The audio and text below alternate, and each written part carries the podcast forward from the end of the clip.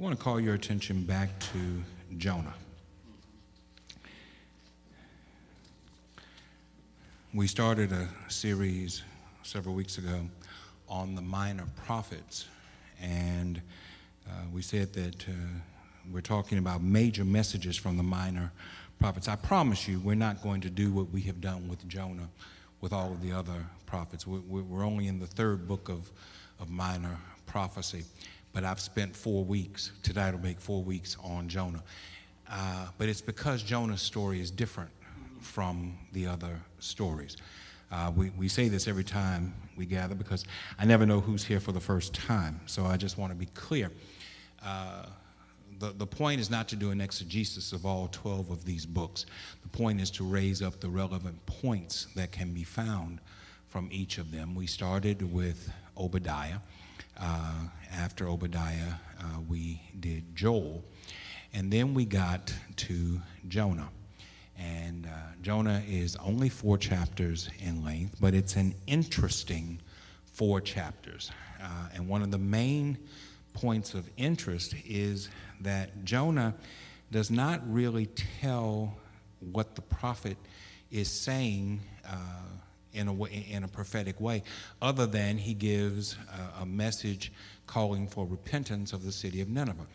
The, the the book of Jonah is not about Jonah's message to a particular group. It's about Jonah's relationship with God. And I find that interesting, particularly because it doesn't end the way that many of us uh, would like to think that all of these relationships end. Uh, God tells us something, we agree, we go on about our business. But in real life, God tells us stuff all the time that we don't necessarily agree with. God tells us things that, that, that we are called upon to do, attitudes that we are uh, told that we should embrace and accept and make a part of who we are. And we may not be as brazen as Jonah, but really by our behavior and, and by our lack of compliance, it becomes clear that we're really not listening to what God has to say. Uh, in Jonah chapter one, God told Jonah to go to Nineveh and preach against the city. Uh, the city was one of the two capitals. Assyria uh, had two uh, capitals. They had what they called a winter capital and a summer capital. Uh, and, and Nineveh was the summer capital for uh, the nation of Assyria. And Jonah was told to go preach Uh, a, a revival message, a repentance message to those people. Uh, and Jonah didn't want to do it because Jonah didn't want to see the people saved. Jonah wanted the people to be destroyed. And so uh, instead of just telling God flat out, no, I'm not going to do it, Jonah got up and uh, went in the opposite direction from where God told him to go. He gets on a boat headed toward Tarshish. And God sends a storm that causes uh, the, the ship uh, to be in danger of tearing apart.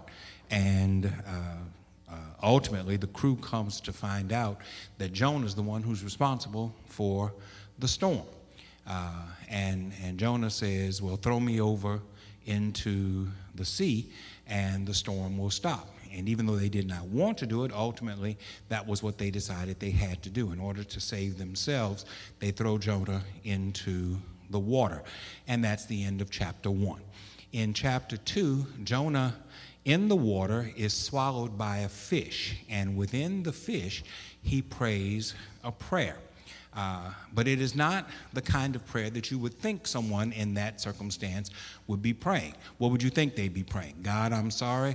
God, I'm going to do whatever you say do. God, get me out of this fish, and I will be obedient to everything that you tell me to do. That's not the prayer that Jonah prays. Jonah says to God, thank you for getting me out of the water, and I want to get out of the fish, but I want to go back to Jerusalem. And I want to, to, to go back to the temple. In fact, if you get me out of this fish, I'll go back to Jerusalem and I'll make all the sacrifices that you ever want me to make. Only one problem. God didn't tell him to go to Jerusalem. God told him to go to Nineveh. So God causes the fish to regurgitate Jonah onto the seashore. And and and and when Jonah finds himself on the seashore, he finds himself back in front of Nineveh. And chapter three opens, the, the first two verses of chapter three of Jonah are exactly the same as the first two verses of chapter one of Jonah. That's where we were last week.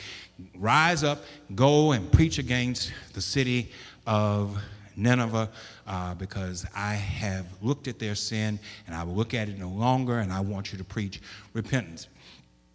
And so reluctantly, because this isn't what Jonah wanted, Reluctantly, Jonah gets up and does what God tells him to do. Nineveh is a rather large city. It, by most estimates, Nineveh, even at that time, was a larger city than Baton Rouge is right now. Baton Rouge is a city of anywhere from two hundred eighty to four hundred thousand people, depending upon whether you're talking about the city or the larger parish. The estimates were that Nineveh was a city of six hundred thousand people. And it took Jonah three days to go throughout the city preaching the revival message that he preached. But immediately upon hearing the revival message, the people responded. The city responded. And when we left you last week, the entire city had repented. The entire city had gone into mourning. And when I say the entire city, the king, all of his court, all of the people, all of the animals, everything, everyone went into mourning. They they took off their clothes and, and, and they put on burlap, or, or in the King James Version, I believe it says sackcloth. And, and, and it didn't just stop with the people. They put sackcloth on the animals. The entire city repented before. Understand now, these were not people who were worshipers of Yahweh. These were not people who were worshipers of the God of Abraham, Isaac, and Jacob. In fact, these people were not only idol worshipers, but they were polytheistic idol worship. They, they worshiped more than one God. But when Jonah goes through the city with this message, revival takes place. The entire city, they abandon their idol worship. They abandon their culture. They go into mourning and they ask God to forgive them of their sin in the hope that God would spare them from destruction.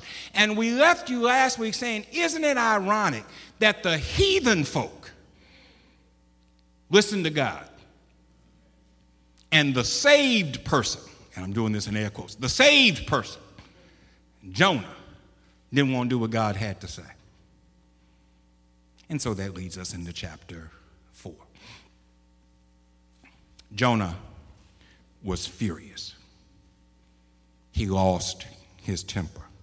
He yelled at God. Do you see that? He yelled at God. God, I knew it. When I was back home, I knew this was going to happen. That's why I ran off to Tarshish. I knew you were sheer grace and mercy, not easily angered, rich in love, and ready at the drop of a hat to turn your plans of punishment into a program of forgiveness. Is that something that you would be mad at God about? I knew you were sheer grace and mercy. Do, do you hear what he's saying? I knew who you were. I knew what kind of fellow you were. I knew what kind of God you were. I know you were a good God. And I'm mad because you're going to share your goodness with folk that I don't want you to share your goodness with. Do I have any Jonahs in the house? Do I have anybody in God's sanctuary who only wants God to be good to the folk that they want God to be good to? Me and mine. Do I have any people in the in the house who, who only think that, that they're worth another chance? That, that, that, that God should not give another chance to people that, that, that they don't like. It's okay. j- j- just be honest with yourself. I'm, I'm not saying it's okay to have that attitude. I'm just saying it's okay to be honest with yourself and acknowledge that that's the attitude that you have. Thank you, Sister Ames. I understand. Thank you, Sister Ames. We have to be careful that, that, that, that, that we don't think that the only people that matter are me and mine. I knew it, God. I knew you were going to do this. That's why I didn't want to come here in the first place. I knew you were going to bless these people, and I didn't want them to be blessed. I knew you were going to save these folk, and I didn't want them to be saved. I knew you were going to do good to them because you are good and kind and loving God. I, it, it, it just sounds so strange that he's mad at God for being good.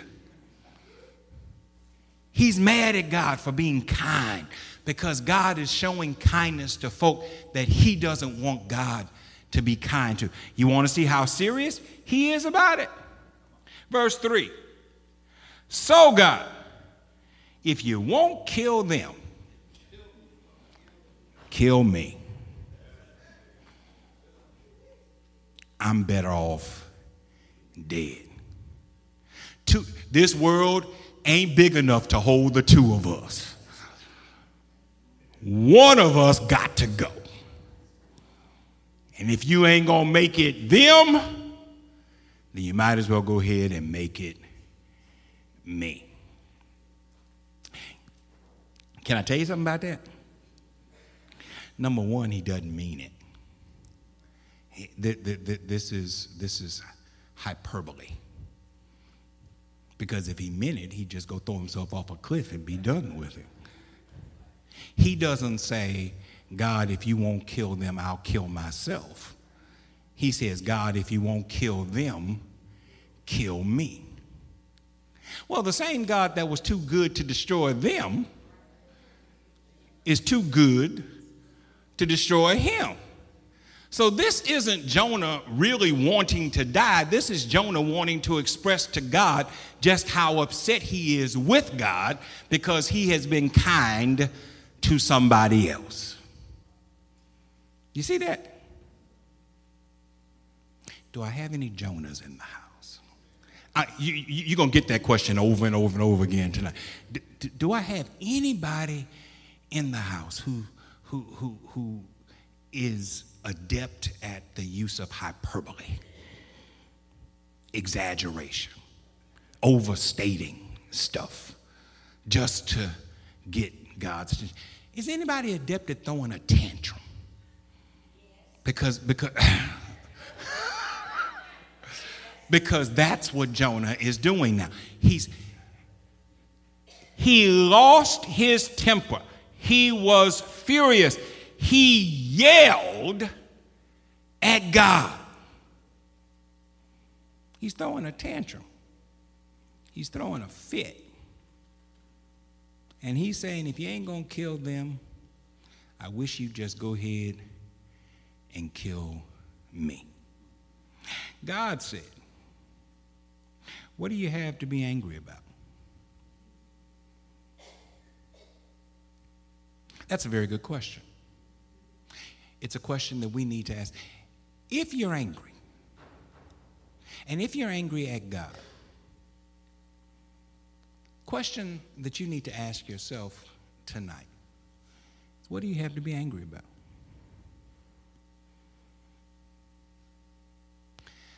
How is, I'm going to extrapolate the question, how is my goodness to Nineveh hurtful to you?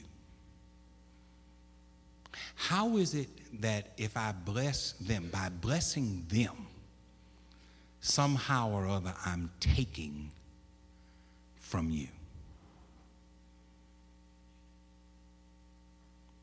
Jesus tells a parable about a man who has a field, and he hires some workers to go out and work in the field. At, at, at, at the first light, six o'clock in the morning, he hires some people to go out and work in his field. And he says, if you work in my field, at the end of the day, I'll pay you a day's wages. It's important that you hear the language. I'll pay you a day's wages. And they say, okay, and they go into the field. At nine o'clock, the man comes back and he says, I don't have enough folk in the field. And he hires some more people. But when he hires this group of people, he doesn't say, I'm going to pay you a day's wages. He says, I'll pay you what's fair. That's why it's important that you hear the language. He says, he says, go out into the field, join the others that are in the field, and at the end of the day, I'll pay you what's fair. He does the same thing at twelve o'clock. He does the same thing at three o'clock. He does the same thing at five o'clock in the afternoon. Remember now, quitting time is six. Okay?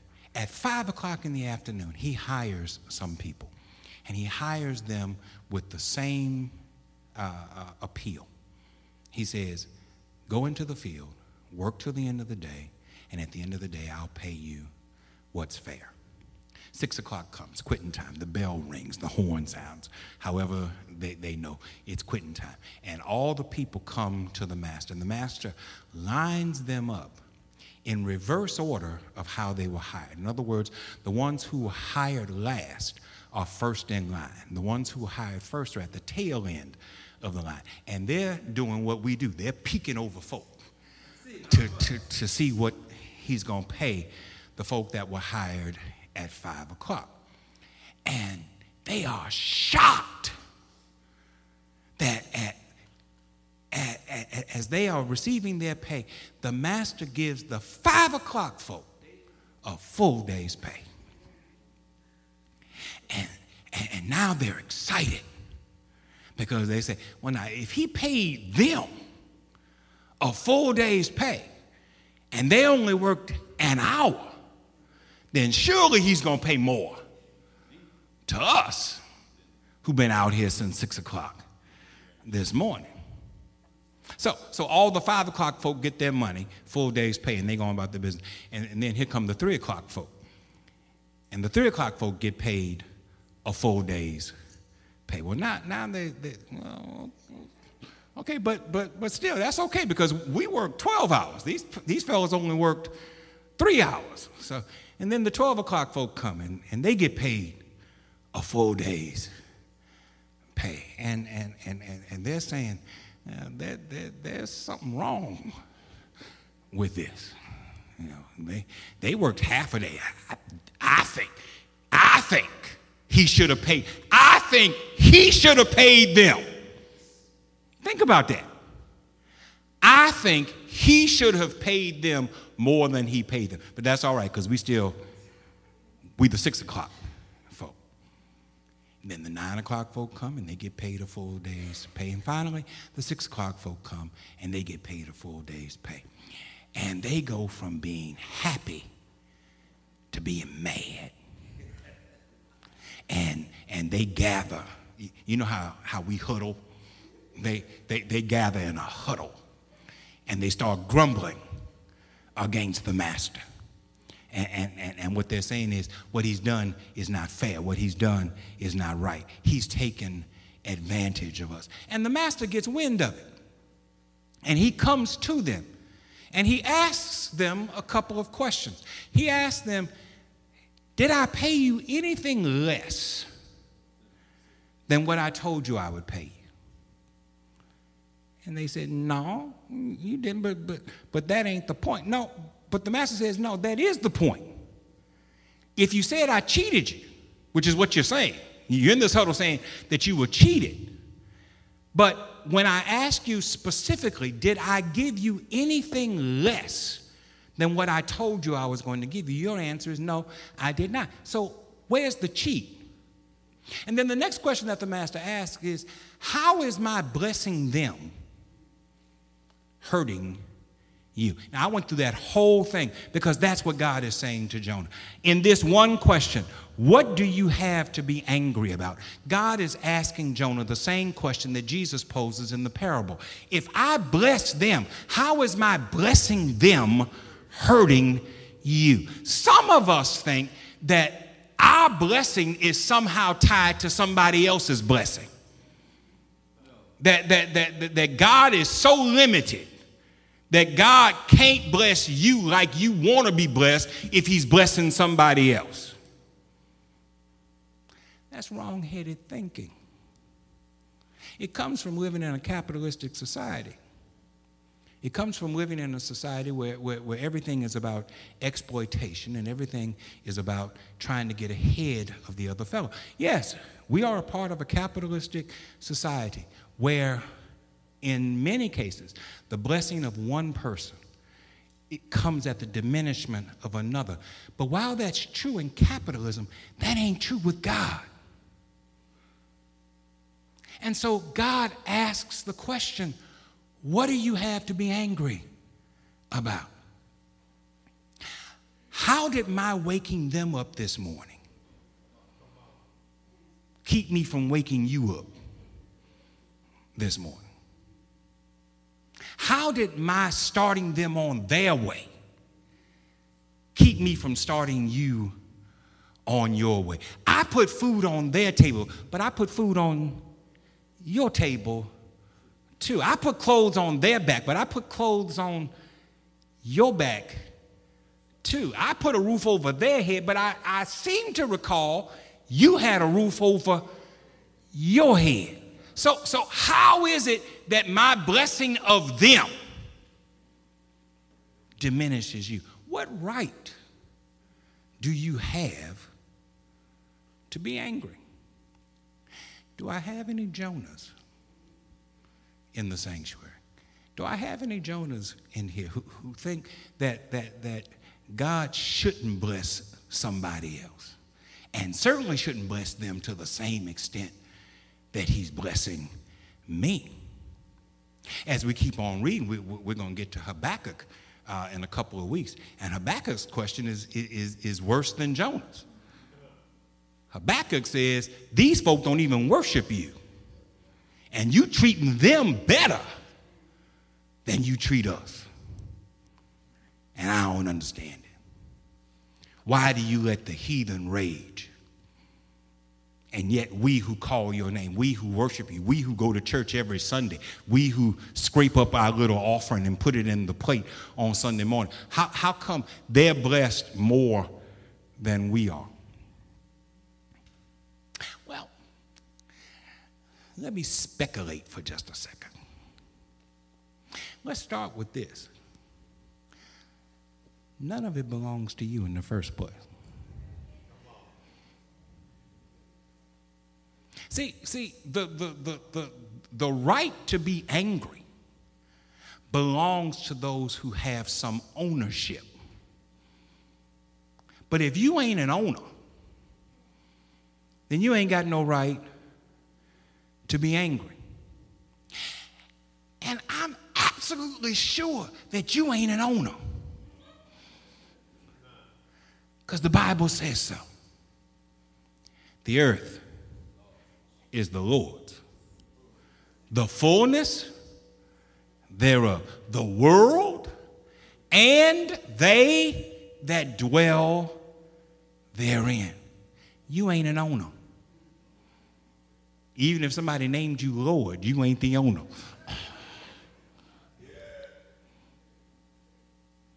The earth belongs to God.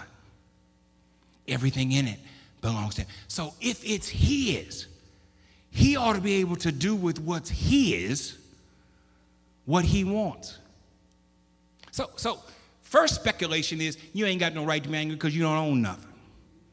Second speculation is your attitude about them not having stems from the fact that you think you better than other folk. And if you think you're better than other people, you've got a problem. You've got a spiritual problem that needs to be dealt with.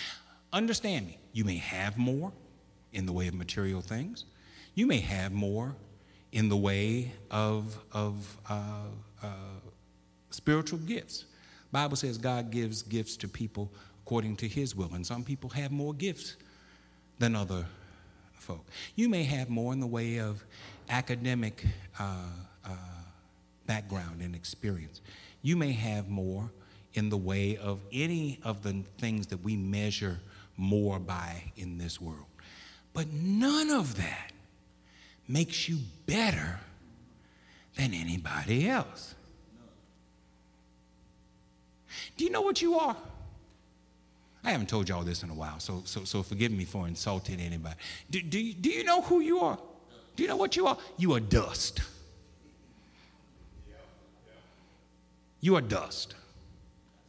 Y'all, y'all, y'all like the King. Now, now, now, the Message version, which y'all don't particularly care for, calls y'all a little bit more than dust. Calls y'all clay. But but but y'all don't like the Message version. Y'all like the King James version. And the King James version calls you dust. From dust you came, and to dust you shall. So so so I'll stand on your word for tonight. You are dust. If you have on a thousand dollar outfit, you are a thousand dollar piece of dust.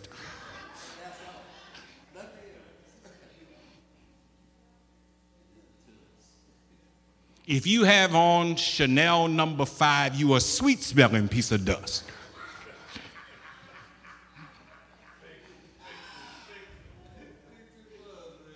But at the end of the day, you're still dust.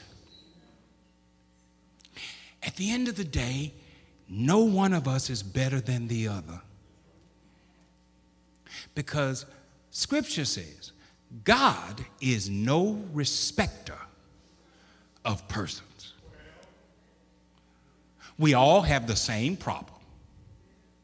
All have sinned and come short of the glory of God. None of us is righteous. No, not one. So if you think that you're better than other folk, Scripture says you're not. So you're not an owner, and you ain't no better than nobody else. Mm-hmm.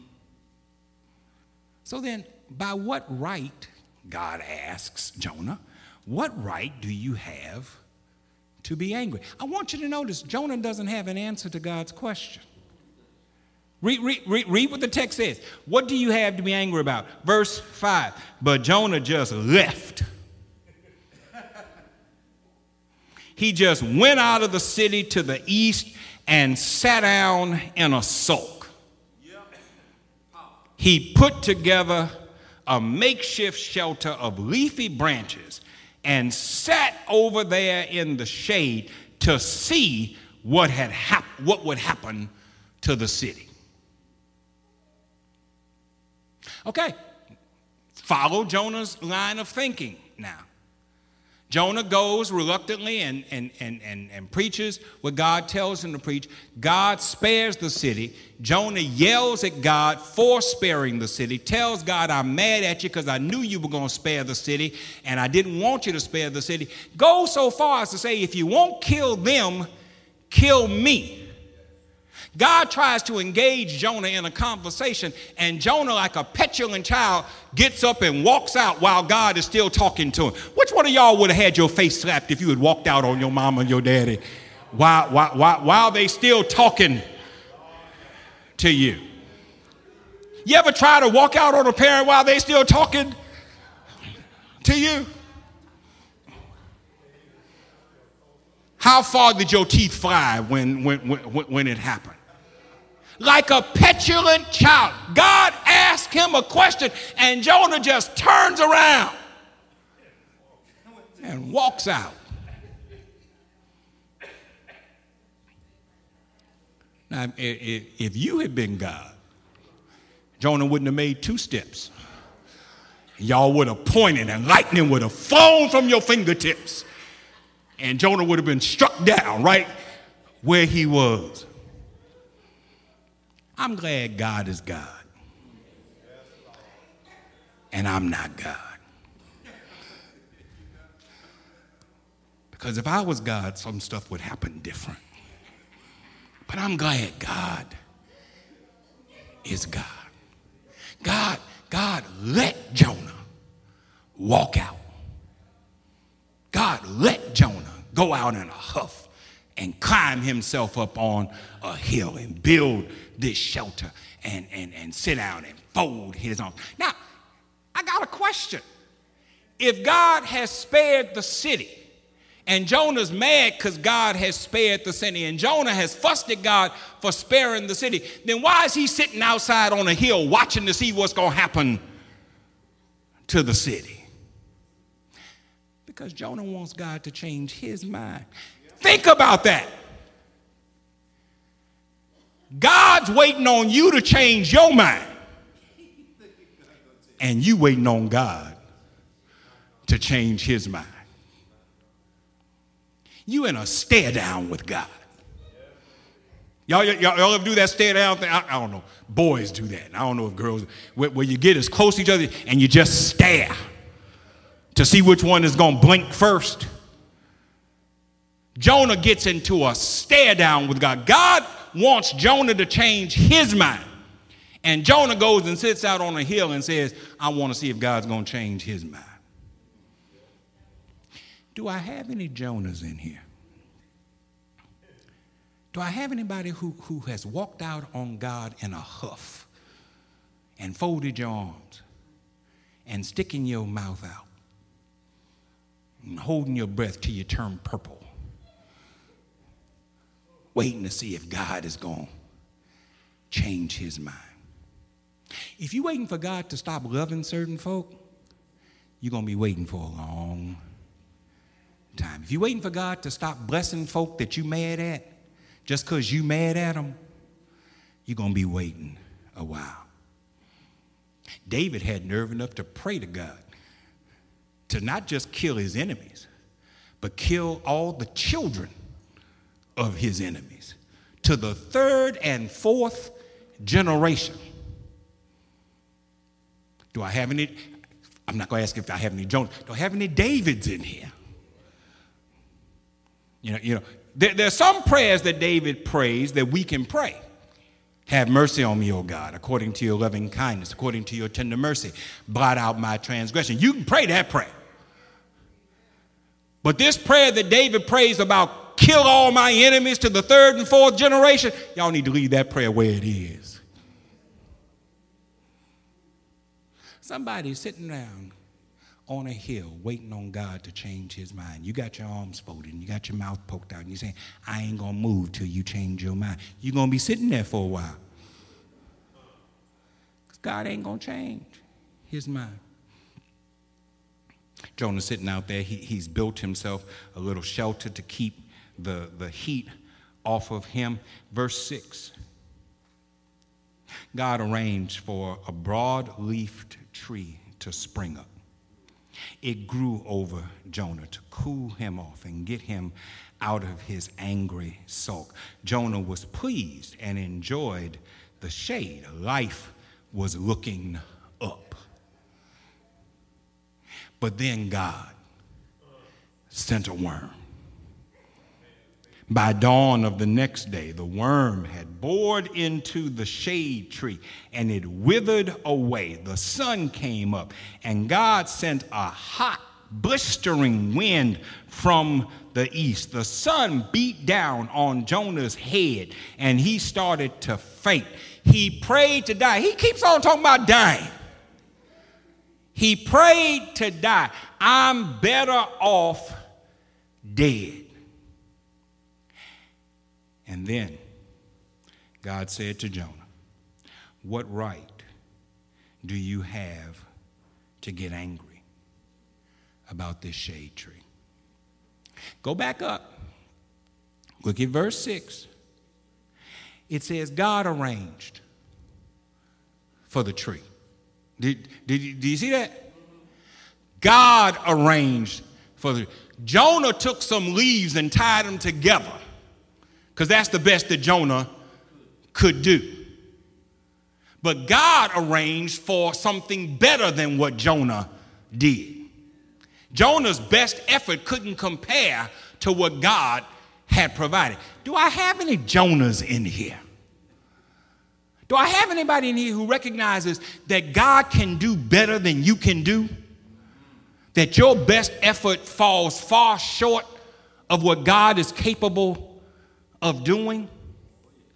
Are you willing to acknowledge that you might be pretty good, but God is better than you are? God caused a tree to grow up, and the tree had big leaves on it, and, and, and the leaves provided him shelter from, from the heat of the day. And Jonah was sitting under the leaves in the shade, and Jonah was enjoying the cool, and Jonah was happy with God. Okay, you went from being mad with God to being happy with God. And it had nothing to do with people. It had everything to do with you. Do I have any Jonahs in here?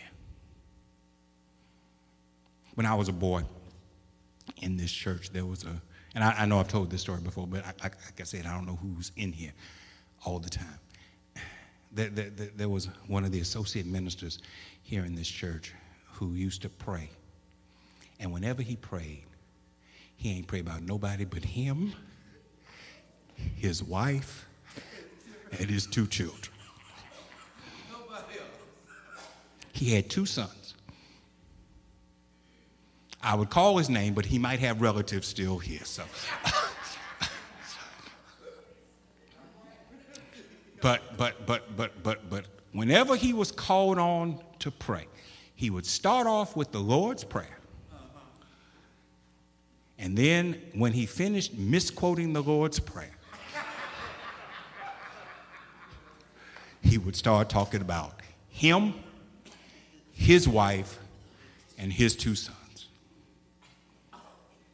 And that's all he ever prayed about. In Jesus' name. Amen.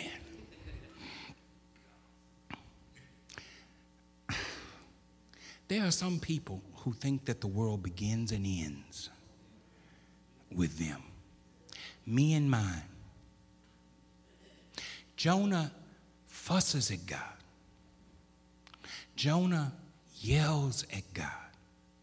I would imagine Jonah cussed at God. Scripture doesn't say that, but I'm using my, what, is, what did y'all call it? My divine imagination. I'm, I'm using my divine imagination. Jonah cussed at God about sparing a city of six hundred thousand people. But he goes and sits up on a hill, and a tree grows, and he's happy with God because he's out of the sun. Can you see the difference in the magnitude between these two things?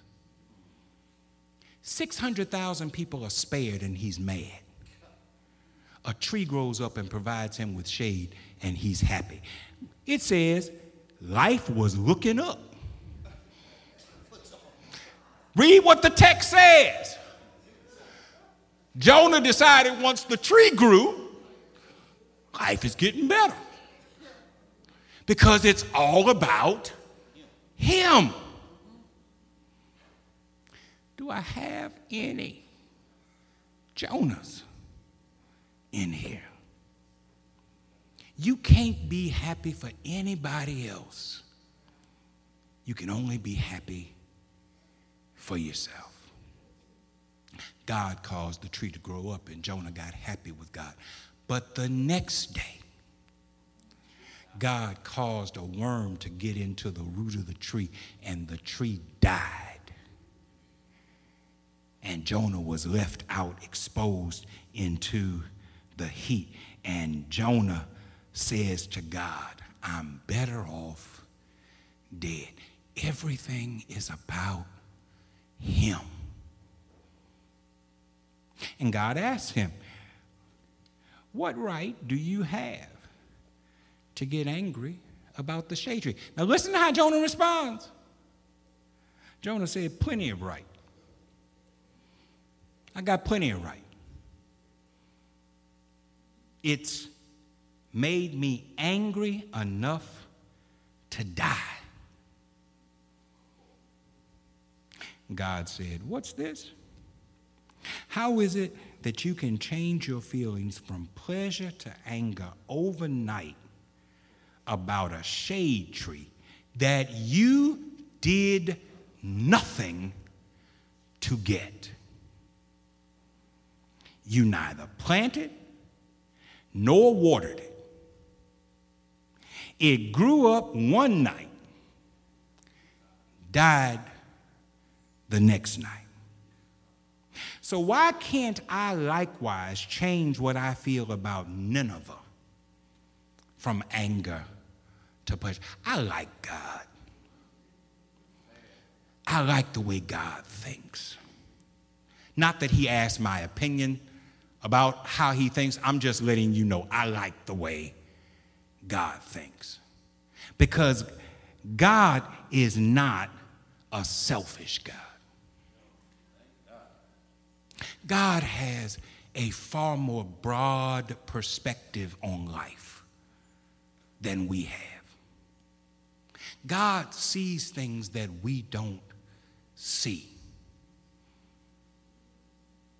And God responds to things that make no sense to us because we can't see as far as God sees.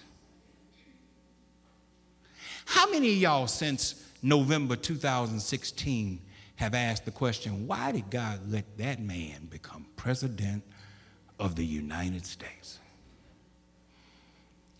All them other people who ran for office, of all of those other folk, why would God let that man become president of the United States? He has not held a single public office. And he went from being a businessman to being president of the United States. Why would God let that happen? Well, once again, let me use my divine imagination. Let me speculate for just a second. I seem to recall that there was a place in the scripture where the children of Israel come to judge Samuel. Yeah. And they say to Judge Samuel, we don't want no more judges. You're too old, and your sons are crooked and corrupt. We don't want no more judges. We want to be like other folk. We've looked around. We, we've done our research. We, we, we've, we've sent out research papers to all the surrounding nations. And all the surrounding nations have kings. They have monarchies. And we have decided, we have decided that we want what they have. We, we want a king that we can see. We want a ruler that we can see. God is fine. I know God is up there somewhere, but we don't want God. We want a king that we can see. Samuel got mad and said, that's not going to happen. That's not what God had intended for you. That's not going to happen at all. You can go back wherever you came from with that because that's not going to happen. And God yanks Samuel to the side. And God says, look, give them what they want. Because they're not rebelling against you. You see, you you you got your feelings into this thing. You you you all upset because you think they're they're they're they're upset with you. It ain't you that they're upset with. It's me. It's not you that they're rebelling against. It's me. Remember, they ain't your people. I put you in that spot, but they belong to me. So they're not rejecting you. They're rejecting me. Tell them they can have what they want. They can have a king, but know this, they're going to rule the day. They're going to rule the day that they ever asked for a king. What's that got to do with Mister Trump being president? I say, how many decades have we heard folks say government should be run like a business? If government, if government was run like a business, it would be more streamlined. It would be more efficient. It would be more effective if government was run by business. Okay, well, now you've got a businessman in the White House. A businessman is running the government. Y'all happy? If you're happy and you know it, raise your hand. Y'all happy? You, I got, I got one hand raised. there, there, there were a lot of people who called themselves Christians who prayed. And, and, and, and, and because Christian folk love God and love their neighbor as themselves. Christian folk don't limit their love just to folk who look like them, think like them, act like them, walk like them, talk like them, live in the same neighborhood as them. Christian folk love everybody. So, so, so, so, yeah, and, and that's my point. That, that's, you, you're making my point for me. That's why they did this. Y'all wanted a businessman. You got a businessman. Ain't y'all happy? I'm going to tell y'all in public what I've said to, to some of my members in private. Because every Sunday they come to my office and they, they got him this time, Reb. He, he, he going to be out of office this time next year. I'm going to tell y'all what I tell them. Unless there is a health crisis, he's going to win re-election. Y'all think Kamala Harris is going to win? No. No. Kamala. No. Y'all, y'all, y'all think Kamala or Kamala going to win? No. Y'all think Corey going to win? No. Y'all think this Klobuchar woman no. is going to win? No. Y'all, y'all, y'all, y'all, y'all, y'all think Joe Biden is going to win? You think Bernie Sanders? Y'all, you already got twelve folk out there. Yeah.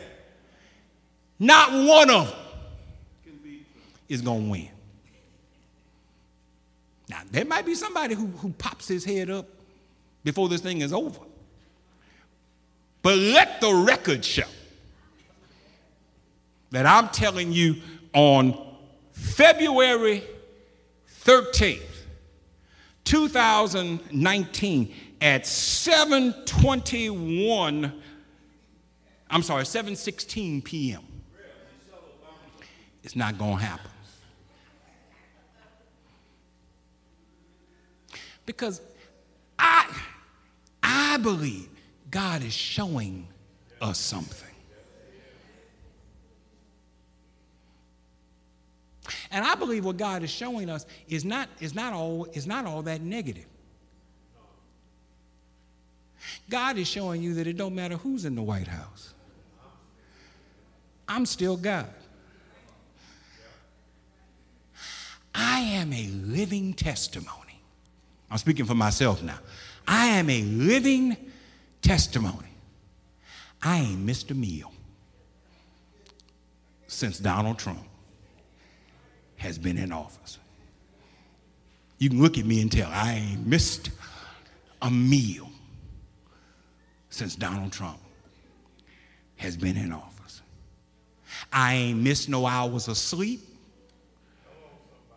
because Donald Trump is in office. My blood pressure has not gone up because Donald Trump is in office. My sugar has not skyrocketed because Donald Trump is in office. I don't know how long the Lord plans on letting me stay here, but I'm confident of this. If I leave here tonight, it won't be because Donald Trump is in office. Because God is bigger than the president. Not just Donald Trump. He was bigger than Barack Obama. He was bigger than George Bush the second. He was bigger than Bill Clinton. He was bigger than George Bush one. I'm getting some age on me now. When I was born, John Kennedy was president. He was bigger than Kennedy. He was bigger than Johnson. He was bigger than Nixon. He was bigger than Ford. He was bigger than Carter. He was way bigger than Reagan. He was bigger than Bush one, bigger than Clinton, bigger than Bush two, bigger than Obama, and he's bigger than Trump. I trust in God. wherever I may be, out on the land or on the rolling sea. For come what may, from day to day, my heavenly Father watches over me. Yes, sir. Sure.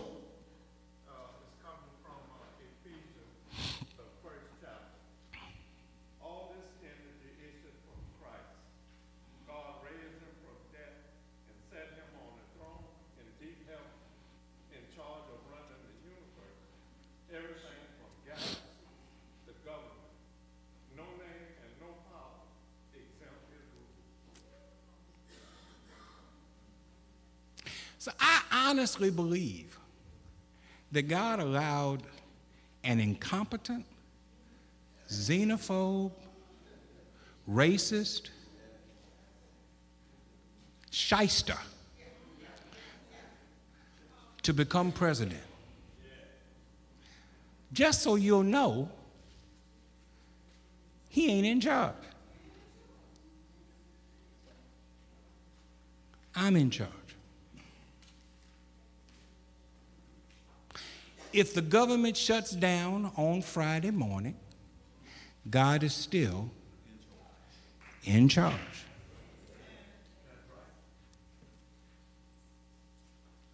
Be still and know that I am God. Well, I got seven minutes left. How does the story end? Because I haven't, I haven't gotten to the end of the story. Jonah's saying, I got a right to be mad, and God saying, no, you don't, you didn't plant it, you didn't water it, so so how come I can't change my mind about these people? I want you to notice that when the story ends, Jonah never says, God, you're right, and I'm wrong. In fact, the story ends open-ended. There's no conclusion. When I was in school, if I had to write a short story or an essay, you had to have an introduction, you had to have a body in which there was a certain conflict that came up, and you had to resolve the conflict, and then you had to give a conclusion. If you left out any of those parts, it took away from your grade. Well, based on that, Jonah doesn't get an A because there's no conclusion. There's no resolution. God says, I got a right.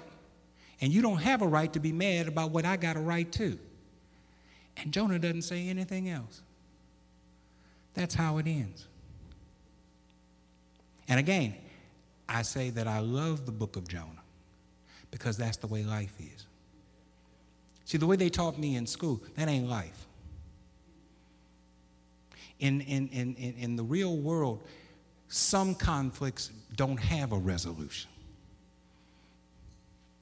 In the real world, some problems don't get solved. Paul hits on it when he says, when I would do good, evil is present on every hand. In other words, I know how to resolve the conflict. I just ain't willing to do what I have to do to resolve the conflict. I know what I should do, and I don't do it. I know what I should not do, and I do it anyway. I won't resolve the conflict. And I believe that in the church today, I ain't going to point at y'all, that's why I pointed up here instead of at anybody. I believe in the church today that there are a whole lot of folk who will not resolve the conflict. God didn't do what you wanted him to do. He's not doing what you want him to do, and you're upset about it. Somebody's going, if you haven't done it yet, somebody's going to stop by the, the convenience store on your way home because the Powerball is up to two hundred seventy-four million dollars. And, and, and you already figured out how you're going to spend that money. And here's the thing, you've been buying Powerball tickets for twenty some odd years now, and you ain't won nothing yet. But, but, but you're just waiting on God to resolve that thing for you. And God's going to give you that money. And that's going to be your resolution. And it ain't happened yet. There, there, there's no reason. Somebody, somebody in here has been mad with somebody else for forty years. forty-five years, fifty years. And you, you, you've been mad so long that you don't remember what it is that caused you to get mad in the first place. You just know that you're mad. And if you say, I do remember, trust me, you will have changed that story ten times from what actually happened. Because that's what we do. And you know that you should let go of your anger. People have told you. Scripture has told you. God has come to you while you were praying and told you. And you still won't let it go. You still mad. Sometimes there is no happily ever after. There is no resolution. The story ends open-ended. I like the fact that the story ends open-ended because it means that I can put whatever ending on it I want. I can look at this story and, and, and I can be of a mind to say, Jonah just sat up there and let that heat beat on him until he had heat stroke. And he laid out there and died. Or I could end the story by saying Jonah realized that God was right and he was wrong. And he got his butt up and went on home and spent the rest of his life trying to do what God wanted him to do. You end the story the way you want to end it. Not for Jonah, for you. Ask yourself this question. If the Lord called you tonight, if the Lord said it's time for you to come home tonight, as the old folk would say, is your business fixed? So uh, what, you, what you're saying is that we should always try and resolve conflict? Yes, that's exactly what I'm saying. I'm saying the Bible says don't let the sun go down on your anger. Yeah, so, so it ain't just me saying it. Scripture says it. And by that definition, the sun been hanging up in the sky for some of y'all for thirty-five years. Sun ain't never gone down. Because you're still mad. You're still upset. You're still angry. And again, I feel like I'm beating a dead horse, but I'm at the end, so I can beat it until I'm done. You ain't really angry at the person or the group or the circumstance. You're really angry with God. If you believe that all belongs to God, that everything is in God's hands, that God is in charge, if you believe in the omniscience, the omnipotence, the omnipresence, the immutability of God, if you believe in the efficacy of God, then if you're mad at how things are turning out, the only person that you can really be mad with is God. You're mad that God let this thing happen, and you don't think that God should have let it happen. And God is saying to you what he said to Jonah. It ain't your world, it's mine. And what I do with my world, I don't get, I don't have to get approval from you to do it. All I want you to do is trust me. Can you trust God enough to say, though he slay me, yet will I trust him? And if you can't, that ain't a God problem. That's a you problem. You can sit on a hill all you want, fold your arms, poke out your mouth, and wait and see what's going to happen. I can tell you what's going to happen. After you pass out, it's still going to be God's world.